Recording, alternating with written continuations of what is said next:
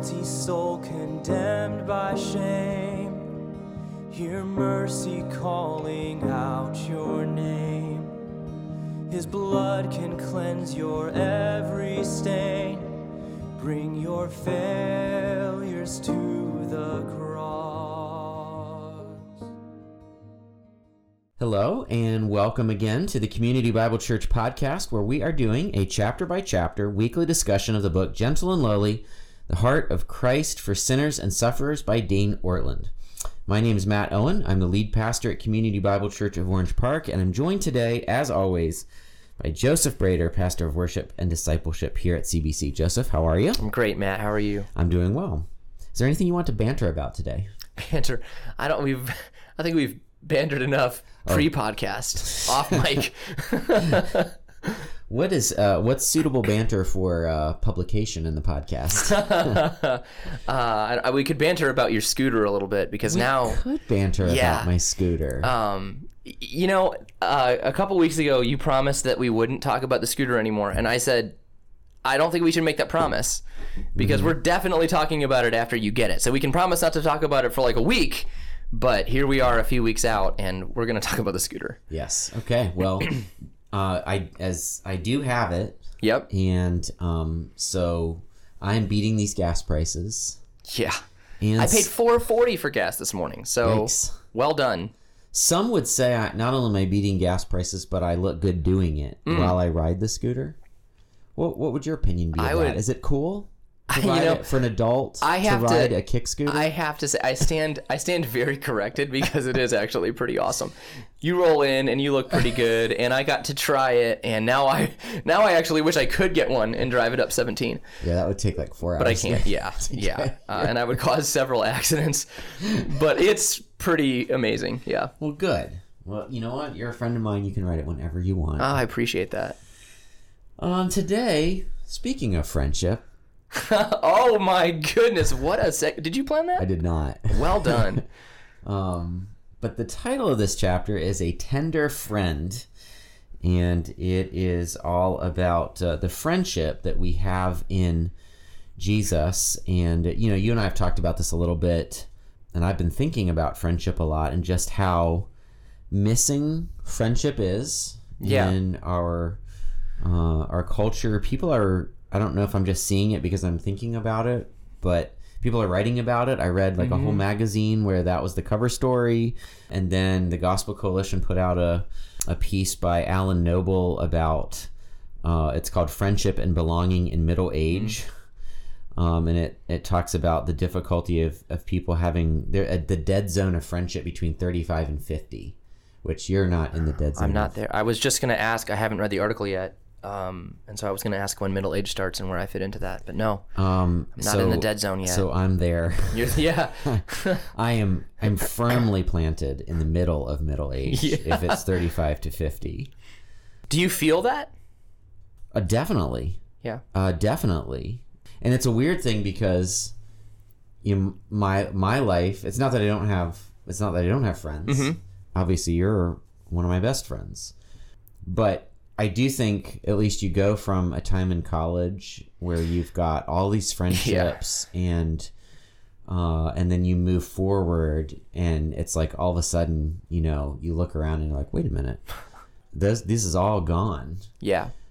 and one of the things Noble talks about in that in that article, or he he talks about three essential conditions for meaningful friendships, which are time, proximity, and priorities. And saying we basically don't have, we think we don't have time, we're not close to each other, Yeah. and we have difficulty making it a priority because we've got other things that we think are important. Relate Sure. we don't think we need relationships. We, Yeah. we think we don't need friendships. And I'm going. I know I'm going on and on about this and getting kind of far afield, but it is interesting that we we are approaching. I guess, I guess here's where I'm going with this. We are approaching a chapter like a tender friend Mm-hmm. without a category often for why that what that would feel like Hmm, yeah. or what it's like and why it even matters because so many of us don't have many or even any real close friendships Mhm. so let's talk a little bit about friendships and and Jesus as a friend. There's lots of things that we could talk about here. But one of the things he points out, and that the, the New Testament points out, the Gospels point out, is that Jesus is called a friend of sinners. And uh, the question that I want to ask is, is, is basically, why do you think people considered him a friend, sinners considered him a friend, particularly if he's perfect? because you know we've all been around people that are like really good and they make us feel bad about ourselves Yeah. so we dislike them Yeah, yeah. and so so- you know you multiply that by a thousand you know jesus is Sure. Mm-hmm. perfection and it, it's not just that he's around imperfect people but that he's around people that are you know wholeheartedly pursuing like some of the worst of the worst. disliked. Yeah, yeah, so why do you think jesus or why do you think people felt comfortable around him yeah. Well, part of it is actually probably related to his perfection, uh, because he doesn't have any of the um, arrogance, I guess, that starts to creep in into any human relationship where one person um, feels that whether it's it's true or not, um, feels that maybe they're better than the, than the other person. So I. So he, he- you know, there was nothing negative or, or, or like sinfully proud or arrogant on his part, and you can feel that. yeah But I think just really tangibly, like we we can understand when we're wanted. Jesus wanted to be with these mm. people, and they can feel wanted by Jesus. They can feel welcomed, right? Jesus is coming to judge, but he didn't come to judge that time, right? Like he mm. came to mm. invite and welcome. The if you refuse his invitation to the gospel, you receive judgment. But um, like he didn't come in here judging mm-hmm. He came welcoming and inviting people to find grace and uh, and mercy and joy and relationship in him and with him.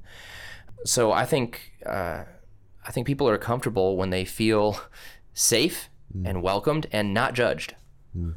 that's interesting that you basically turned er, turned it around the the thing that we would think would make people uncomfortable around Mm-hmm. jesus his perfection is actually the thing that that made him made people feel comfortable around him Hmm. because and you're right you know the the most harsh you know jesus has some harsh things to say Mm-hmm. but those harsh things are almost always to the people who think they're righteous Right? Yeah, yeah. The people who know they're messed up, he says, "Come on, let's clean up."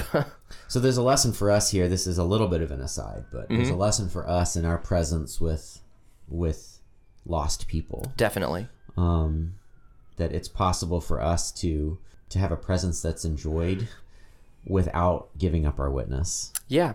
Both of those things can happen at the same time. Right, and maybe maybe not just can happen, but should happen. Should, I mean, yeah. that's that's like the Christ-like ideal for how we're supposed to relate to, to lost people. Right. Yeah. So that's a little bit of a, a, an aside, but one of the things that um, Ortlund says that's very encouraging, uh, he says that in Jesus Christ we are given a friend who will always enjoy rather than refuse our presence. Do you have a hard time believing that? If so, why? Why do you think other people might have a hard time believing that? Yeah, uh, I think I do. I think most of us probably do, for a variety of reasons. Um, one is that's ju- that's just not our experience, right? Uh, even the people that I love the most are the people who love me the most. Sometimes we uh, we we'd rather refuse their mm-hmm. presence rather than enjoy their presence. Mm-hmm. I mean, it's just that's human nature. We have limited capacity. We're tired. We're peopled out. We're mad at them, or they're mad at us, or who knows, right? There's all kinds of things that uh, are born out of our limitations that cause us to not experience that in any of our earthly mm-hmm. relationships, even the very best ones. So I think you know, once we've talked about this several times before, but we always, because we only can do this, I suppose, project our own experiences, at least to some degree. We understand things through the lens that we have seen them and experienced them. So it's hard for us to believe that Jesus always enjoys our presence and doesn't refuse our presence because we aren't like that to anyone and no one else is like that to us all the time. But it's hard for me to believe that because uh, I I never feel like really comp. I'm always nervous that someone is not gonna want to be around me today, even if they have yesterday and for the last 20 years. Um, and I don't think I'm alone in that. Like somebody may not want to re- feel like recording a podcast with you. or- Um, Right. or We might have like- recorded 11 already, but today, when they get here to do the 12th, Yeah. it's it's done. Yeah, I, I can see that. Yeah, yeah. I'm sure you can. I think we've probably all had the experience where we are surprised and honored that someone wants to spend time with us. Sure. hmm That we would get a call from somebody that would voluntarily say, like, I want to do this thing with you. Yeah. Um, and I, I think, I don't think I have trouble believing the part about Christ not refusing my presence. okay. Yeah. Mm. Uh, it's the enjoying the presence that I find difficult. Right. Instead of like just tolerating or uh, something. Right. Mm-hmm. But there's just so many things that that Jesus says to his immediate disciples that you know where where I am, you may be also. You know. Yeah. Uh, yeah. That he's, you know, I'm not going to leave you as orphans. I'm going to come for you. Mhm. And I want you to have, I want that you to have my joy in you. So, you know, that whole stretch of John, Yeah. in, in John's gospel, if we're if we read it with you know open eyes, kind of actually leads us to believe that Jesus not only tolerates my presence, but because of what he's done for me, actually enjoys Yeah. would enjoy being around me. Hmm. That's a game changing way of viewing your relationship with Christ Yeah. It absolutely is. that probably a lot of us don't have. Mm-hmm. honestly. I think we'd Yeah. all be on the oh yeah, Jesus isn't going to re- refuse our presence, Sure. but enjoy it. Uh, let's not get crazy. Right. right. Yeah. Yeah. yeah. We almost feel presumptive or proud thinking that. yeah, You know. That's- like the people that have you over like, like in you know it's like an obligatory. Right. way. Yeah. yep. Yeah, yeah, you can come. Yeah. Oh yeah. It's gonna be a great. Yeah. Yeah. One of the things that that Ortlund says on page 116, he, he says, uh, "With a good friend, you don't need to constantly fill in all gaps of silence with words. You can just be warmly present together, quietly relishing each other's company." And then he quotes Goodwin, who says, "Mutual communion is the soul of all true friendship." Does the idea of being warmly present with Christ make you at all uncomfortable? Why or why not? Yeah. Uh I've thought about that and even since we you know maybe talked about it in our staff meeting and things, I'm not sure that it does. I think it sounds a little bit elusive. Mm-hmm. But I don't think it sounds uncomfortable. It's it's not terribly difficult for me to conceive of um, of relationship with Jesus. And so no, I I don't I don't think as a, at least as a concept, mm-hmm. it's it's it makes me uncomfortable. I think it can feel difficult to grasp what that looks like in practice. Mm-hmm. Like I said, it can feel a, little bit elusive as far as working that out. Okay, well, pause on that because Okay. Oh yeah, that's that's coming. That's the second part of this no, you're good. question. You're right. I might be on the side where, as I as I think about that, the idea of being warmly present might make me uncomfortable, Mm-hmm. and I'm asking myself why that's the case. And I think part of it is just it's you know r- relationally with God. I think a lot of times it's driven in my life by lists of things to so in prayer prayer is driven by lists Yeah. so there are a list of things I must do. And so I need to pray for these people on this day, this ministry on this day. Mhm. And I need to make sure I'm praying for my family. And I'm going to make sure I need to make sure I'm confessing sin. And so, and so, you know, I think sometimes my prayer life is just talking at him, Sure. Yeah. uh, un- unrolling the list and, and talking at him. Reading the Bible can be there's there's always a sense of progress Sure. uh, because I'm always reading through the Bible in a year, and so each day I check off, you know, and it's it, it's not just to check it off, but just Yeah. there's a sense of okay, I checked off the reading for today.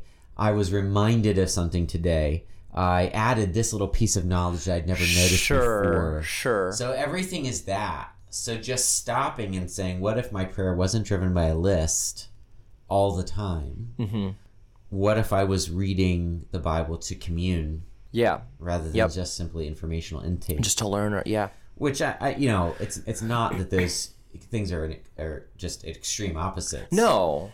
it does make me uncomfortable because even in even my regular friendships, it's like if we're gonna get together, well, what are we gonna do? Sure. What are we gonna talk about? How are we gonna fill the gaps? Yeah. Yeah. And you know it's a good friend if there can be a gap and you don't feel an obligation to like ask a question, Right, Or something yep. like that.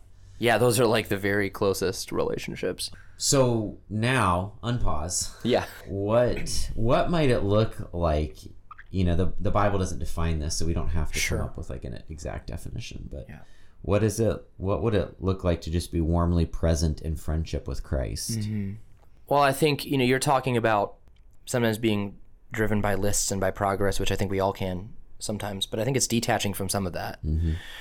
For me, prayer particularly tends to be a lot warmer and richer mm-hmm. when I'm not doing that. Now, part of that is that I just, I hate lists by nature. I'm not, I don't like structure. I, so I'm drawn to that, you know, that side of it. But, but there is like this really beautiful communion and relationship I think that, that takes place when you're praying a little bit more I, I'm not sure what the word is loosely or freely mm-hmm. maybe in one sense maybe it's just relationally mm-hmm.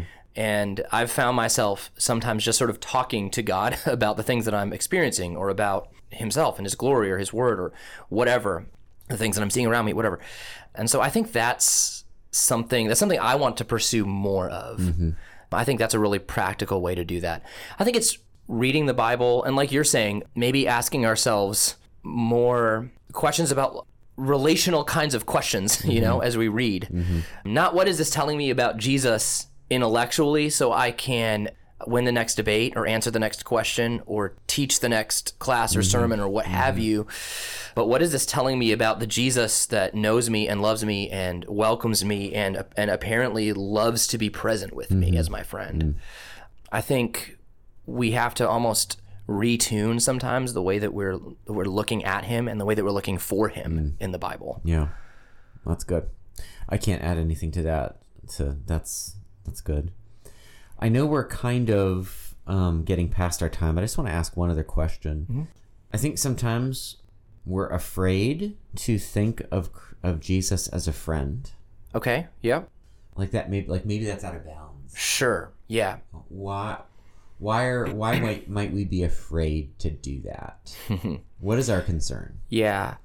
I think we're nervous about losing his greatness and his majesty. And we're afraid maybe of losing reverence that's equally important in understanding and relating to God. Yeah. Is that fair? Yeah. Yeah. I think that's exactly it. And so maybe to to avoid that, we just avoid the category of, of Christ as a friend Yeah. Yep. altogether. Mm-hmm. I think Jesus' followers, when he was here, I'm sure modeled what it can look like to respect Yeah. the Lord Yeah.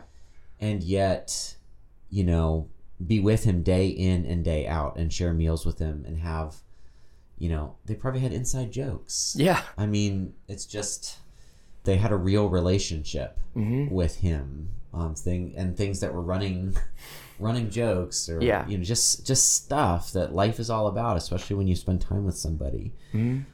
and so i think i guess i'm saying I, just, I don't think i think if we need to understand and respect his transcendence but not not sacrifice his immanence Yeah.